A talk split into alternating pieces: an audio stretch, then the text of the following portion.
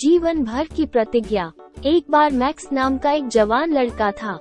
Max लापरवाह था और अक्सर अपना खाना बर्बाद करता था।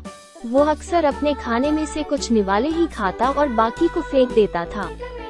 एक दिन मैक्स का परिवार एक गरीब गांव की यात्रा पर गया। जब वे पहुंचे तो उन्होंने बहुत से बच्चों को देखा जो भूखे थे और उनके पास खाने के लिए कुछ नहीं था। मैक्स भूखे बच्चों को देखकर दुखी होता है और महसूस करता है कि वो कितना भाग्यशाली है कि उसे कम से कम खाने के लिए भोजन तो मिल रहा है।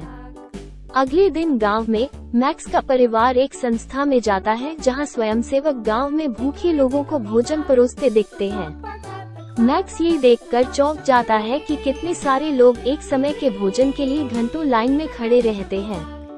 उसने महसूस किया कि भोजन को बर्बाद करना न केवल अपमानजनक है बल्कि दूसरों के लिए भी हानिकारक है। जब मैक्स घर वापस गया तो उसने खुद से वादा किया कि वो फिर कभी खाना बर्बाद नहीं करेगा। अब वो उस भोजन की सराहना करने लगा जो उसे खाने के लिए दिया जाता था और अब वो बिना बर्बादी के अपना सारा खाना खाने लगा। उसने अपने बाकी परिवार और दोस्तों को भी ऐसा करने के लिए प्रोत्साहित किया। मैक्स ने महसूस किया कि भोजन एक अनमोल संसाधन है जिसे कभी भी बर्बाद नहीं करना चाहिए। उसने जाना कि संसार में करोड़ों लोग भूखे हैं और भोजन को बर्बाद करके वो उनके दुख को और बढ़ा देता है। कहानी का नैतिक उपदेश, खाना बर्बाद मत करो।